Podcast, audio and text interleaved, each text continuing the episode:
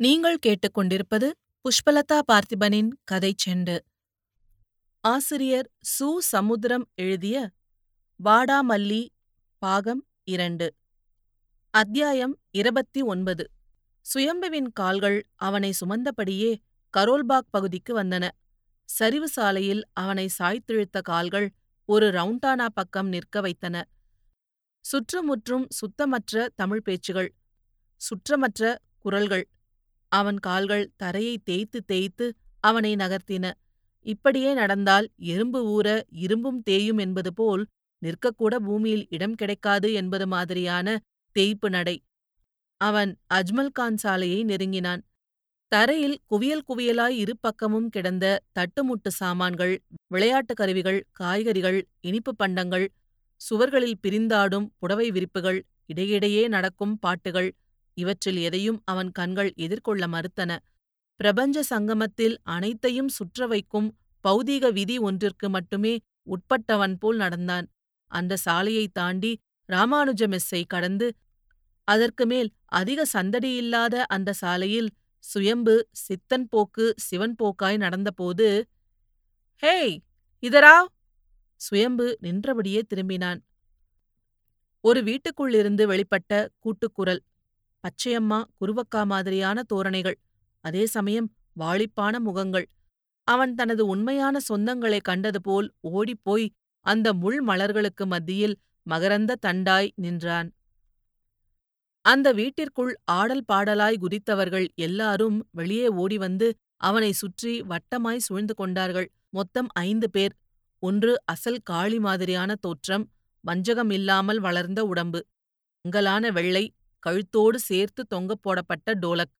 இன்னொன்றின் கையில் புல்புல்தாரா சதுரமான படிமப் பெட்டியின் பட்டன்களை அழுத்தி அழுத்தி அதன் மூலம் மெல்லிய கம்பிகளை மேல் கம்பி மேல் தட்டவிட்ட குள்ளமான உருவம். மூன்றாவது அசல் அழகுமயம் உதட்டு சாயம்தான் அதிகம். மோவாய் நீளத்திற்கான பின்கொண்டை தெலுங்கு சாடை. மற்றொன்று கன்னட வாடை. ஒரு கண்ணை சுண்டி மறு கண்ணை சீண்டிவிட்டு பார்க்கும் குறும்பு பார்வை. நாட்டுக்கட்டை உடம்பு உருக்குவட்ட கம்பி கண்கள் மற்றொன்று நம் ஊரின் அந்த காலத்து ஒடக்கு மாதிரியான ஒல்லி. சுயம்பு கிட்டத்தட்ட குட்டி சாமியார் போல் மற்றவர்களுக்கு பட்டாலும் அவர்களுக்கு அல்லது அவள்களுக்கு அவனுக்குள்ளே ஒரு குட்டி இருக்கும் அடையாளம் தெரிந்தது. அவனுக்குள்ளேயே ஒரு குட்டி இருக்கும் அடையாளம் தெரிந்தது. ஆளுக்காள் அவன் கையையும் காலையும் தொட்டார்கள். எதிர்பாராத இனிய விருந்தாளி வந்தால் எப்படி குதூகலிப்போமோ அப்படி அவள்கள் டோலக்கை தட்டிவிட்டு புல்புல்தாராவை ஒலியெழுப்பி அவனை சுற்றி சுற்றியே ஆடினார்கள். டோலக்காரி கேட்டாள். அந்த கேள்விக்கு பதிலும் சொல்லிக் கொண்டாள். நீ யாரு? உனக்கு நாங்க இருக்கோம். பிகர் மத்கரோ? அவன் புரியாமல் முழித்தபோது மொழி ஒரு முக்கிய விஷயம் இல்லை என்பது போல் டோலக்காரி அவன் முதுகையும் டோலக் மாதிரியே தட்டினாள்.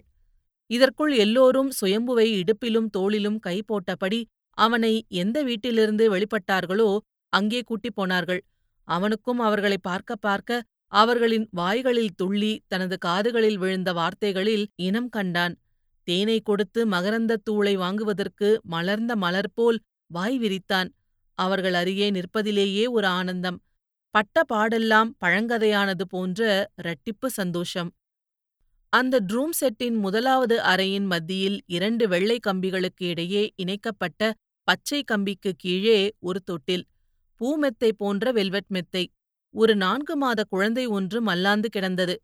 அவள்கள் இல்லாமல் அழப்போன அந்த குழந்தை இப்போது அவர்களை பார்த்துவிட்டு பொக்கைவாய் சிரிப்பை சிந்தியது. கைகளை லேசாய் தூக்கப் போனது. அந்த தொட்டில் அருகே ஒரு மோடாவில் இருந்த இருபத்தி நான்கு வயது பெண் அந்த கூட்டத்தில் புதிதாய் நின்ற சுயம்புவை புது நோக்காய் நோக்கினாள். பிறகு குழந்தையின் வாயோரத்தை முந்தானையால் துடைத்தாள். அப்போது முப்பது வயதுக்காரன் பேண்ட் ஸ்லாக்கோடு இரண்டாவது அறையிலிருந்து வெளியே வந்தான். அதுவரை குழந்தையை பார்த்து கையை அங்கும் இங்கும் ஆட்டி வேடிக்கை செய்த அந்த ஐவரும் இயங்கத் துவங்கினார்கள். காளியக்கா மாதிரியானவள் டோலக்கை இரண்டு கைகளால் வருடிவிட்டாள் தடவிவிட்டாள்.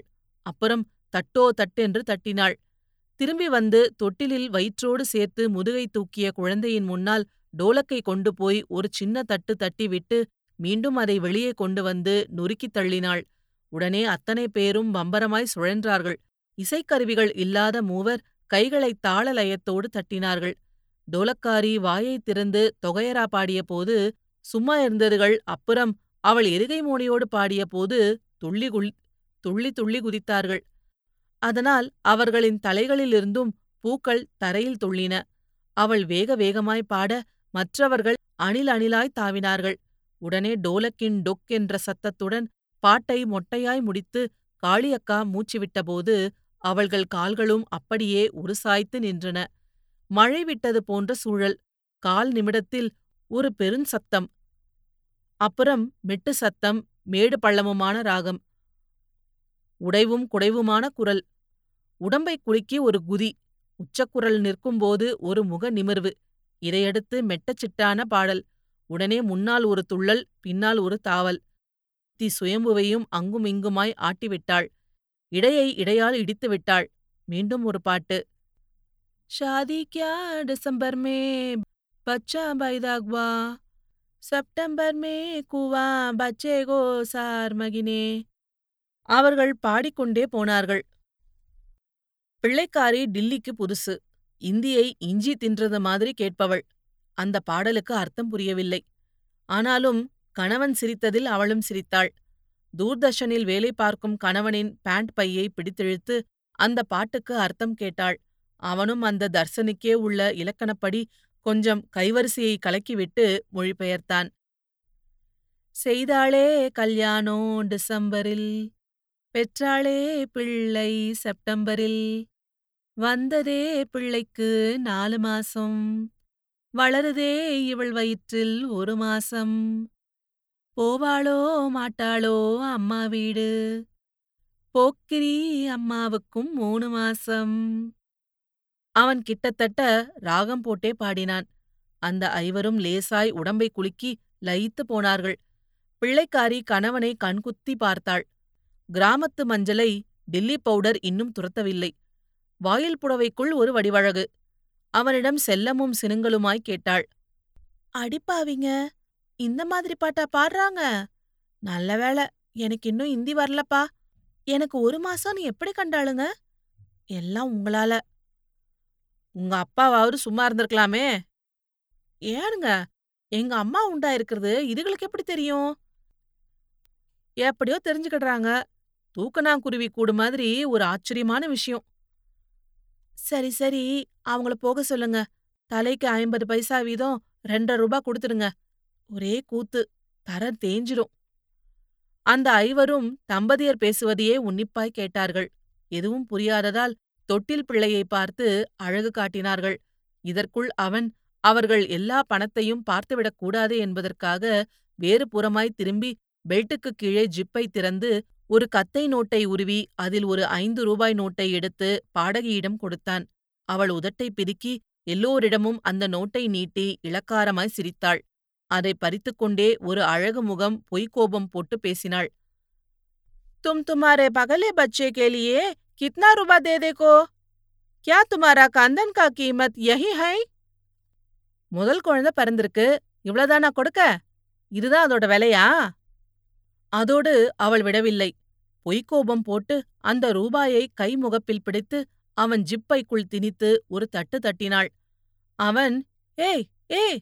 என்று நெளிந்தபோது இன்னொன்று அவன் சட்டைப்பைக்குள் கையை விட்டு பணத்தை தேடுகிற சாக்கில் அவன் மார்பை வருடிவிட்டது. அவன் சிச்சி என்று அங்கேயும் இங்கேயுமாய் நெளிந்து முகத்தை வேண்டுமென்றே நாணிக் கோணி வைத்திருந்தவளின் தோளில் தற்செயலாய் தலையை போட்டான்.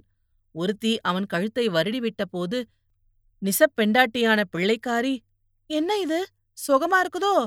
என்று எரிந்தாள். இதற்குள் இரண்டு பேர் அவன் இரண்டு பைக்குள்ளும் கையை விட்டார்கள். ஒரு கை கைக்குட்டையோடும் இன்னொரு கை ஒரு பெண்ணின் புகைப்படத்தோடும் வெளிப்பட்டன. வீட்டுக்காரி அழுகை குரலில் கத்தினாள். என்னை என் வீட்ல கொண்டு போய் விட்டுடுங்க. அப்பவே ஊர்ல உங்களை பத்தி ஒரு மாதிரி சொன்னாங்க. நான் ஒரு மாதிரி புருஷன் இல்ல. ஒரு மாதிரி புருஷன். இந்த போட்டோ ஒரு டேலண்டோட படம். நல்லா பாரு. அசல் கிழவி. அறுபது வயசு. என்ன சுலோச்சனா? இவளுக முன்ன வச்சு. சுலோச்சனா அந்த படத்தை உற்று பார்த்தாள். குமரி மாதிரி மேக்கப் செய்த கிழவிதான். இதற்குள் தொட்டிலுக்குள் கையை விட்டு இரண்டு பேர் குழந்தையை தூக்கிக் கொண்டு வெளியேறினார்கள். அதை பார்த்த சுயம்புவுக்கு அண்ணன் குழந்தையை அதே பிராயத்தில் பார்த்த நினைப்பு. வெளியே போய் அந்த குழந்தையை வைத்திருந்த ஒல்லிக்காரியிடமிருந்து அதை வாங்கிக் கொண்டான். உள்ளே தாய்க்காரியிடம் கொடுக்கப் போனான். உடனே அந்த இருவரும் தொழில் ரகசியம் தெரியாதவனை காதை பிடித்து செல்லமாக முறுக்கிவிட்டு குழந்தையை பலவந்தமாக வாங்கிக் கொண்டார்கள். சுலோச்சனா வாசலுக்கு வந்து கத்தினாள். ஐயோ என் குழந்தை! ஏங்க உங்களத்தான் எவ்ளோ பணம் கொடுத்தாது? குழந்தைய வாங்குங்க. இவ்ளோ சம்பளம் வாங்கிட்டு அஞ்சு ரூபா கொடுத்தா எப்படி? அந்த ராட்சசி என்ன சொல்றா? உனக்கு முதல் தடவையா குழந்தை பிறந்திருக்கான். உங்களுக்கு ஒன்னும் தெரியாத மாதிரி சொல்றீங்க? அவ சொல்றத சொல்றேன். நான் வெறும் மீடியம் தான். நான் பெத்தா இவளுக்கு என்னவா? சரி சொல்லுங்க. உங்க மகன் அவளை பார்த்து சிரிக்காம பாருங்க. அப்பம் புத்தி தான் அவனுக்கும் இருக்கும். இன்னும் என்னமோ சொல்றா. என்னவா? அதுவும் ஆண் குழந்தையாம். நூறு ரூபாய்க்கு குறையாம கொடுக்கணுமா ஐயோ குழந்தைய தூக்கிட்டு போறா பாருங்க. அடுத்த குழந்தைக்கு கவனிக்கிறதா சொல்லி ஒரு ஐம்பது ரூபாய் கொடுங்க. சரியான கஞ்ச நீங்க. அவன் ஐம்பது ரூபாய் நோட்டை எடுத்துக்கொண்டு அந்த ஒல்லிக்காரியின் பக்கம் போனான். அதை கொடுத்துவிட்டு குழந்தையை கேட்டான். உடனே கிடைத்தது. வீட்டுக்குள் வந்து சுலோச்சனாவிடம் குழந்தையை கொடுத்தபோது சுலோச்சனா அவர்களை பார்த்து தமிழில் வெளுத்து வாங்கினாள். தடிச்சிகளா? தட்டு கெட்டதுகளா?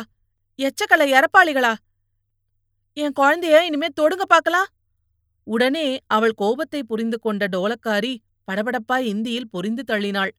அதை கணவன் மனைவிக்கு தமிழில் பரிமாறினான். நாங்களும் மனுஷங்க தான். எங்களுக்கும் குழந்தை எப்படி எடுக்கணும்னு தெரியும். பூனைக்குட்டிய கவுறது மாதிரி தான் பிடிச்சோம். குழந்தைக்கு ஒரு ஜட்டி போடு. பால் வராமல் இருக்க மாத்திரை சாப்பிடாத. தாய்ப்பாலு தாய்ப்பாலு தான். புட்டிப்பாலு எங்கள மாதிரி பிரயோசனப்படாது. போயிட்டு வரோம். அடுத்த பிள்ளைக்கு இரநூறு ரூபா. அதுக்குள்ள விலைவாசி மூணு மடங்கா ஆயிடுமே வயிற்று பிள்ளைய அபாஷன் செய்யாத. புருஷனை அனுசரிச்சு போ. அச்சா ஆத்மி நல்ல யங்மேன். உங்க வார்த்தையே உங்கள காட்டி கொடுத்துட்டு பாருங்க. இந்த ஆட்களுக்கு இதெல்லாம் தெரியுமா என்ன? நெசமாவே கடைசி வரி தான் என்னது? மீறி அவளே சொன்னது. ஏதோ இன்னும் கேக்குறாளுங்க. பணம் போதலியா? எங்க வேலைன்னு கேக்காங்க. இப்போது சுலோச்சனாவே பிள்ளையை மார்போடு சேர்த்து குலுக்கியபடியே தூர்தர்ஷன் டெலிவிஷன்! என்று பெருமையாய் சொன்னாள். தலைகளில் கைகளை வைத்து சலாம் போட்டு வெளியேறப் போன அந்த ஐவரும் அந்த அறையை நெருங்கி வந்து அவனை சுற்றி நெருக்கினார்கள். டோலக் குரல் எழுப்பியது. புல்புல்தாரா நாதம் எழுப்பியது. கொலுசுக்கால்கள் தாளமிட்டன. பாடகி ஜாக்கெட்டுக்குள் திணித்த ஐம்பது ரூபாய் நோட்டை எடுத்து அவன் பைக்குள் திணித்துவிட்டு பைசாப் ஹமே டிவி மே திகாத்தோ. சம்திங் தே. ஹேங்கே இஸ் பச்சாஜ் ருப்பியா கோ? அட்வான்ஸ். மே லோலாஜி. சுலோச்சனா கணவனை குழப்பத்தோடு பார்த்தபோது அவன் விளக்கினான். டெலிவிஷன்ல இவங்க முகத்தை எப்படியாவது காட்டணுமா? இந்த ரூபாய லஞ்சமா வச்சுக்கணுமா? இன்னும் எவ்வளவு பணம் கேட்டாலும் தருவாங்களாம். உங்க டெலிவிஷனை நல்லா தெரிஞ்சு வச்சிருக்குதுங்களே. சரி சரின்னு தலையாட்டுறீங்களே. உங்களால கொடுத்த வாக்க காப்பாத்த முடியுமா? அப்புறம் இதுங்களுக்கு எல்லாம் தெரியும்னு சொன்னீங்க. நீங்க டெலிவிஷன்ல இருக்கிறது தெரியல? எல்லாம்னா? நீயும் நானும் எப்படி கொஞ்சுவோன்னு விஷுவலா கூட தெரியுமா என்ன? பழைய ஆல் இண்டியா ரேடியோவில் இருக்கிறதா நினைச்சிருக்கலாம். இப்போது சுலோச்சனாவே அவர்களிடம் தமிழில் பேசி அதற்கேற்ப சைகை செய்தாள். இவரு நான் கீழ்ச்ச கோட்டை தாண்ட மாட்டாரு. எப்படியாவது உங்க முகத்தை டிவியில காட்ட வைக்க டோன்ட் வரி நானாச்சு. ஏங்க அந்த ஐம்பது ரூபாய அப்படியே வச்சுக்குங்க. சொன்னா பொறுக்க மாட்டீங்களே? விளையாட்டுக்கு சொன்னா அப்படியே வச்சுக்கிட்டீங்களே?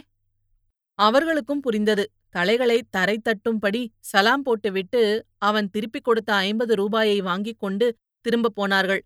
சுலோச்சனா புருஷனின் கைகடிகாரத்தை பிடித்தபடியே கண்கள் சொருக கேட்டாள். ஏங்க இந்த பச்சலுங்கிக்கார பையன் என் தம்பி மாதிரியே அசப்புல இருக்கான் பாருங்க. யார் பெத்த பிள்ளையோ? ஒருவேளை தமிழ்நாடா இருக்குமோ? தம்பி உன் பேர் என்னப்பா? சுயம்பு இரண்டு கைகளையும் விரித்து காட்டினான். அவர்களும் அவனை தமிழ்நாட்டின் சாயல் கொண்ட பீகார்காரன் என்பது போல் நினைத்து விட்டார்கள். சுயம்பு பெருமினான். நான் கெட்ட கேட்டுக்கு பேச்சு ஒரு கேடா? அந்த ஐவரும் அவனை பிடித்திழுத்தார்கள் அவனுக்கு அந்த சுலோச்சனா வீட்டிலேயே இருக்க வேண்டும் என்பது மாதிரி ஒரு ஆசை. அவசரப்பட்டு சைகை செய்து விட்டோமே என்று வருத்தம். இதற்கு மேல் பேசினால் அசிங்கம் என்று சுயமரியாதைத்தனம். அவர்கள் இழுத்த இழுப்புக்கு அவன் நடந்தான். அவர்கள் அவனை சுற்றி கூத்தாடாத குறையாக கூட்டிப் போனார்கள். ஒருத்தி அவன் தலை தூசியை தட்டிவிட்டாள். இன்னொருத்தி சாப்பிட்டியா? என்பது போல் வாயில் கை வைத்து கேட்டாள். அவனுக்கும் ஒரு தெம்பு. அதே சமயம் இவள்களும் என்ன செய்வார்களோ? என்ற அச்சம். சென்னை சம்பவம் திரும்பிவிடுமோ? என்ற பயம். எதிர் திசையிலிருந்து இரண்டு சேலை கட்டிகள் வந்தார்கள். சம வயது ஒருத்தி கருப்பற்ற சிவப்பற்ற பொது நிறம் ஒல்லி. இன்னொருத்தி தடிச்சி. சுயம்புவை சுற்றி நின்றவர்களிடம் இந்தியில் ஏதேதோ பேசிக் கொண்டிருந்தார்கள். அந்த ஏரியாவில் எவனோ ஒருத்தன் விபத்தில் இறந்துட்டானாம். ஒருத்தனுக்கு ஆபீஸ்ல சஸ்பெண்டாம். அழவேண்டிய இடத்திற்கு அழப்போக வேண்டுமாம். அதற்காக ஒரேடியாய் அழவேண்டியதும் இல்லை என்பது போலவும் பேசினாள். ஒரு பஞ்சாபிக்கு புது கார் வந்திருக்கிறதாம். விடப்படாதாம். அந்த இரண்டு பெண்களும் அன்று தாங்கள் கண்டுபிடித்த வார்டு நடப்புகளை மாற்றி மாற்றி விளக்கிக் கொண்டிருந்தார்கள். திடீரென்று ஒல்லிக்காரி சுயம்புவின் தோளில் கை போட்டாள். பாடகி நீலிமா விவரம் சொன்னபோது தடித்தவள் சுயம்புவிடம் கேட்டாள். நீ தமிழா? சுயம்பு வெறுமனே தலையாட்டவில்லை. ஆமாம் என்று ஒவ்வொரு எழுத்தையும் தனிமைப்படுத்தியும் தனிப்படுத்தியும் ஒன்றுபடுத்தியும் பதிலளித்து அவளை நெருங்கி அடித்தான். அவள் அவனை இடுப்போடு சேர்த்து அணைத்துக் கொண்டாள். பிறகு அவன் மோவாயை நிமிர்த்தியபடி ஆனந்தமாய் கூவினாள். எப்பாடி? எனக்கு மக கிடைச்சிட்டா. இனி கவலையே இல்ல. அவள் சுயம்பு தோளில் கையை அழுத்தமாக போட்டபோது ஒல்லிக்காரி அந்த கையை எடுத்து கீழே போட்டாள். இருவரும் மலையாளத்திலும் தமிழிலும் மோதிக்கொண்டார்கள். நீ அல்ல ரெண்டு மக்களே தத்தெடுத்தது? ரெண்டு முண்டைங்களும் மெட்ராஸ் குப்பத்துக்கு பழையபடி ஓடிட்டாள்களே. நீ தொட்டதேதும் சரியாவளையா நண்ட மொகராசி அவன என்ன? யான் இவள தத்தெடுக்கன? இதற்குள் தலைப்பாட்டுக்காரியான நீலிமா டோலக்கை ஒரு தட்டு தட்டி ஒருத்தி கையை எடுத்து இன்னொருத்தி வாயிலும் இன்னொருத்தி கையை எடுத்து அடுத்தவள் வாயிலும் வைத்து அடைத்தாள். சுயம்பு குழம்பிப் போய் நின்றான். அவனுக்கு எவளுக்கும் மகளாக ஆசையில்லை. பட்டது போதும். அடுத்த எட்டு பேரும் ஒரு சந்தை தாண்டி திறந்தவெளி மைதானத்தை கடந்து மூன்று மாடி கட்டிடக் குவியல்களை நோக்கி போனார்கள். சின்ன சின்ன அறைகள்தான் அரசாங்க குடியிருப்புகள். அன்னை இந்திரா இந்த பிறவிகளுக்கும் அங்கே இடம் ஒதுக்கியிருந்தார். அவருக்கு இவர்களிடம் இருந்த அன்பைப் போல் இன்னும் ஈரமுளராத சுவர்கள். அந்த மாடிக் கட்டிடங்களுக்கு ஒரு ஓரமாக தனித்திருந்த ஒரு சின்ன வீடு. அந்த வீட்டுக்கு வெளியே ஒரு ஆலமரம். அதை சுற்றி ஒரு வட்டச்சுவர் அதன் அடிவாரத்திலும் கோழி ஆசனம் கொண்ட முருகேமாதா ஒரு டப்பா நிறைய விபூதி இன்னொன்றில் குங்குமம். அந்த ஆலமரத்தடியில் இருந்தவளை இவர்கள் எல்லோரும் பயபக்தியோடு பார்த்தார்கள். அவர்களின் குரு அலி கங்காதேவி ஐம்பது வயதிருக்கும். பின்பக்க முடி மூன்று சடைகளாக தொங்கின. அரிசி பற்கள் ஊசியை வைத்து அங்கும் இங்குமாய் குத்தியது மாதிரியான முகம். பவுன் மாதிரியான நிறம். பாடகி நீலிமா சுயம்பு கிடைத்த விவரத்தை விளக்கினாள். அந்த இருவரும் சொல்லாதே என்று அவளை ஜாடை மாடையாக இடித்தாலும் அவள் இவர்களுக்குள் நடந்து கொண்டே நடந்த ஸ்வீகார விவகாரத்தையும் விளக்கினாள். கங்காதேவி சுயம்புவை தன் பக்கம் வரவழைத்தாள். விபூதியிட்டும் குங்குமம் வைத்தாள். இந்தியில் நதி கடலுக்கு எப்படி வரணுமோ அப்படி வந்துட்ட.